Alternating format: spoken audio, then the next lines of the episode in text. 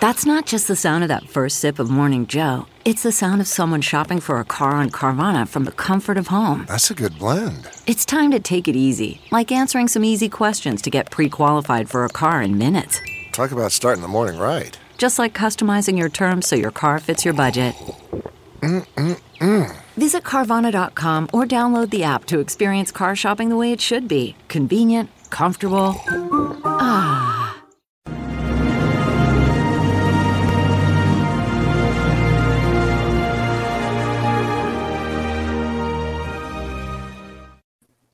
Hello there, everyone. Judge Andrew Napolitano here with Judging Freedom. Today is Monday, February twenty-eighth, two thousand twenty-two. My very special guest is Lew Rockwell. Those of you who agree with uh, what I have been saying for many years, for those of you who agree, Lew is no stranger. Lew is the foremost freedom thinker in the country today. He is the founder and the chair of the Mises Institute. Full disclosure, I'm on the board of the Mises Institute, and I'm a member of the faculty of the Mises Institute. Lew and I have not only been colleagues for the past twenty-four years, he has been my mentor, and we have been friends. Lew, I really appreciate you joining us today. Welcome to Judging Freedom. Judge, it's great to be with you. Thank you. How close are we in America to total, to a totalitarian government today? I think we're we're probably pretty close. Um, certainly, as as things go on, if we look at what is happening now with the, with the war propaganda, is goes right along with that. And um, uh, I think everybody in the U S government was looking at Canada and thinking, "Gee, we can do that too." And, and so I'm afraid I'm afraid that we're We're we're close. We're already we're already very close to totalitarianism. Uh, will we actually get there? Perhaps.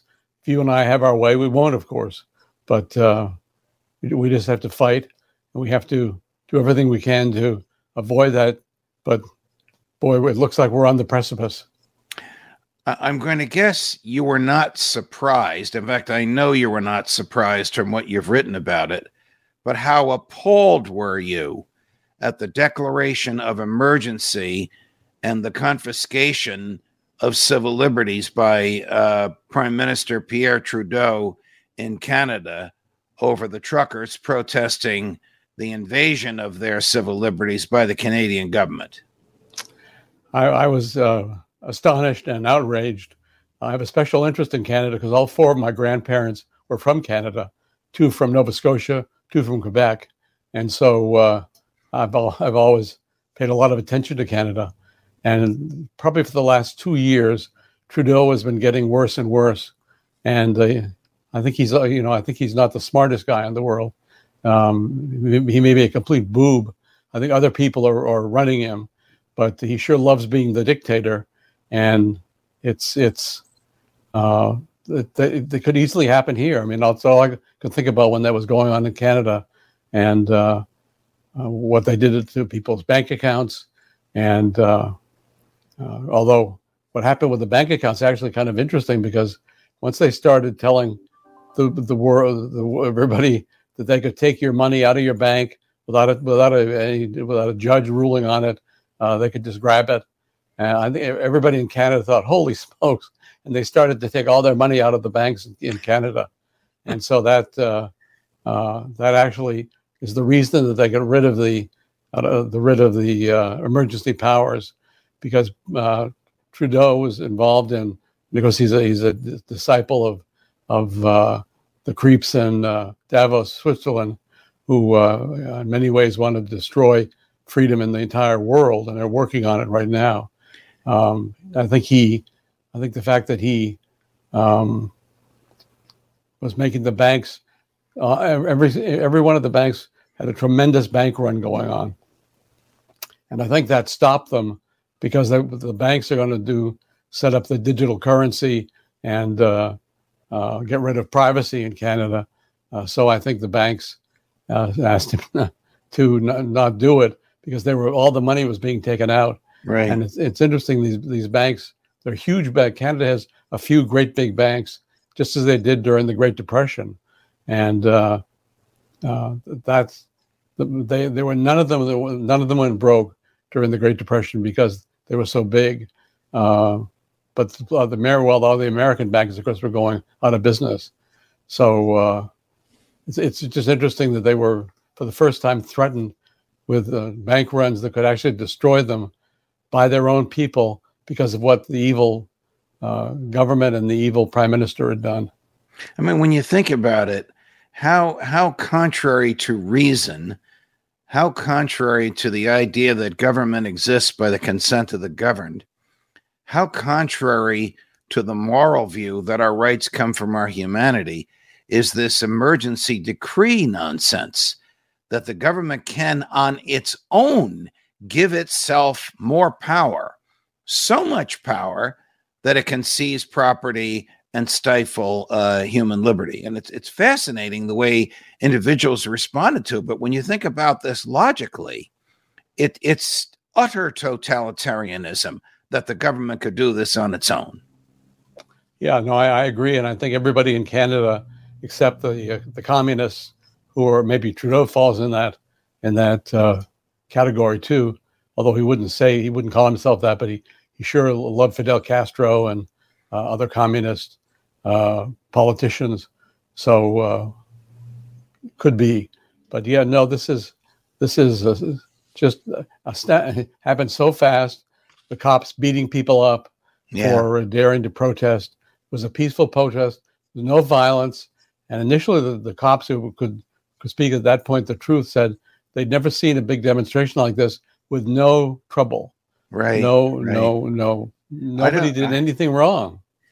Did you see that um, YouTube piece that went viral where an, an elderly gentleman, this guy's in his eighties, in a small car, passed a sign that said, honk if you agree with us. He honked, the police stopped, they yanked him out of the car, and they handcuffed him behind his back because he beeped his horn in support of the protesters. I fear that that kind of stuff can happen here, Lou. Oh, sure, sure it can. And it certainly has happened in many, many countries on Earth. So uh, it definitely could happen here. Uh, Biden, uh, the people around Biden, that's what they love, that stuff to, to happen here. So uh, we all have to be uh, ready to fight. I mean, we have to be ready to resist. And uh, uh, I, I hope uh, there was a report today with, with some video of, of the people in the American trucking protest. And there are thousands of thousands and thousands of them. And along the streets, as there, as along in the highways, the local people are cheering them. They're on, yes. the, they're on the, on the, on the bridges. They're on the, on the sides of the, of the highway, and they're just thousands of car of trucks. And I hear that they're not actually going to go into D C, which would be a good thing. They, as they put it, they're going to surround D C. So, of course, that's still the government could still want to kill them all, but we'll, we'll just have to see. But I, I think. I think that I think there's a certain there's a, the the government is slightly fragile, and uh, if if people are outraged by what's going to happen to these people, to these the American truckers, um, we, who knows what we can see? But I, uh, I I kept thinking, well, in in Canada, gee, I wonder if there's some actual patriotic members of the uh, uh, Royal Canadian Mounted Police who could arrest Trudeau. That would right. That would have been great. So, that would have been. That would have been fabulous. Yeah. Uh, you you talk about the government being fragile. I I think the Biden administration is very fragile, and I'm worried that he wants war, because you you know that war is the health of the state. Well, but what, let's go back a, a a few years. Why did we join NATO and allow NATO to ring Russia with missiles aimed at Moscow? It was just, uh, I don't know. It's amazing that the Russians put up with it as long as they did, uh, because, of course, that's exactly exactly what, what it is. And it was a, a call to war. And uh, uh, it's just, it's been a, NATO has been a terrible operation.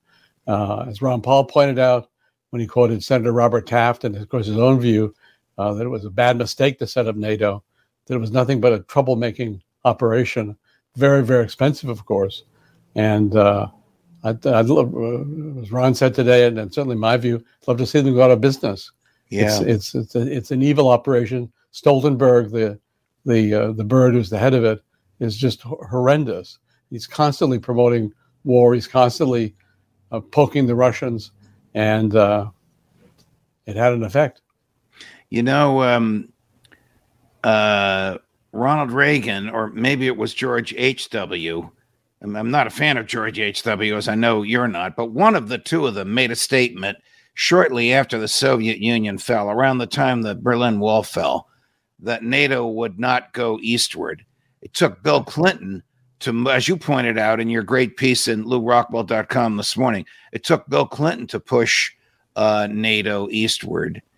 And the Russians have been fearful of this ever since. As you pointed out, how would we react if the Russians or the Chinese had military equipment at the American-Canadian or American-Mexico border, and their missiles were aimed at us? And the Russians historically have been concerned about an invasion that would run across the plains right to Moscow from, from Ukraine. And uh, the Napoleon was successful in it, at least initially. Hitler was successful, at least initially. And they feel themselves very much, very, very much um, in, in danger. And so the, the the U S has been, again, poking a stick at them uh, for a very long time. And, uh, you know, when, when, you, when you see them putting their their uh, nuclear weapons on on, on on high alert and that kind of thing, it's, it's right. very scary. And but, uh, hmm. but you know, from your study of history, that the government will use hatred and fear to whip us up in a frenzy if the government wants a war. Now, the government may want a war for a variety of reasons, not the least of which is to, in their own warped thinking, salvage the Biden uh, presidency. Yes, I think that's exactly what they want. And it's, it's uh, Biden, of course, they want to hide the fact that he's wrecked the economy. Uh, and of course, he, he said the other day that, that inflation is not actually a real thing. It's just a, a something that's in people's heads. I mean, he's just, he's, he, he's, he's too good to be true in a bad, in a bad sense. Right. Right. I guess he hasn't, he hasn't filled up a, a car with gas recently, or hasn't, no, gone, no. understandably, he's the president, or hasn't gone shopping to a supermarket recently. No. If he thinks inflation is just in people's heads, he probably no. doesn't understand that there's only one way inflation is caused, and that's by the government increasing the money supply that's right. by adding artificially zeros, the Fed adding zeros to the accounts of its banks on its computer and saying, go ahead, spend the money. It doesn't exist, but yeah. go ahead, spend it anyway. No, that's, that's, that's right. And uh, the kind of inflation we're facing is something we, we maybe have never faced. Um, so it's, it's, everybody's going to be very angry. He's going to say, it's not me, it's the it's the Ruskies. It's Putin right. who's made the reason. It's, Putin is why there's all this inflation. Uh, I don't think that'll work, but we'll have to see. Certainly what, the, what, what the, the level and intensity this? of the propaganda, uh, I've never seen anything like it in my in my whole lifetime. You, you um, run the Mises Institute, which educates a lot of young people into the free market and natural law thinking. I've been uh, blessed to be a part of that. I spent twenty-four years at Fox. They put me in front of a camera fourteen thousand five hundred times. Wow. Oh, wow. Almost always. Sometimes it was about tabloid stuff, but almost always it was to preach the, the virtues of the free market and, and uh, human freedom. But what do we do now that war may be at our footsteps, that the government is drumming the beat? First, we we hated the Soviet Union, then we hated Saddam Hussein, now we hate Putin, and the government is using this hatred to uh, support its militaristic actions. I mean, all this gear they're sending to the Ukraine, the next thing you know, they're going to say, well, we need to send people there to teach them how to use it. Then we need to send people there to actually use it for them. It won't be boots on the ground because they'll be comfortably in silos somewhere. Baloney. It'll it'll be a, a, a gradual introduction of American personnel and assets into this land war, whether it's proxy or real, uh, between Russia and the Ukraine? And how do we stop it? Well, I, I frankly don't know, but one thing we have to do is talk about it. We have to educate people about it.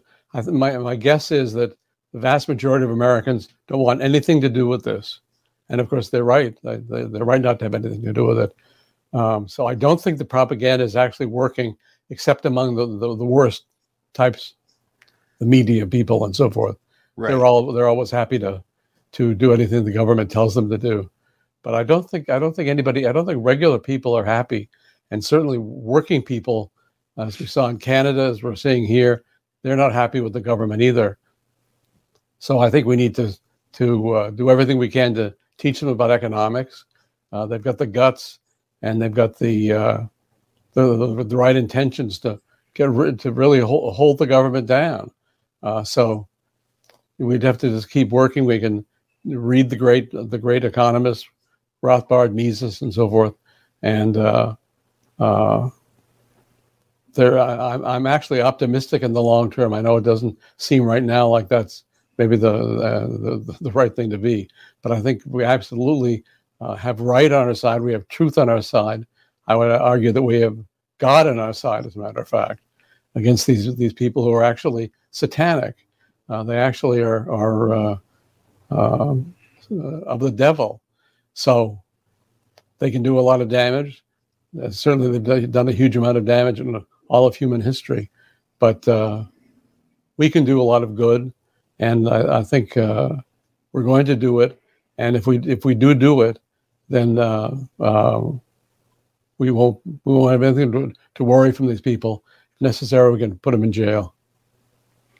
Lew Rockwell, what a pleasure! Thank you very much for joining us. Uh, I'll be seeing you soon. Great, Judge. Thank you. Judge Napolitano, Judging Freedom.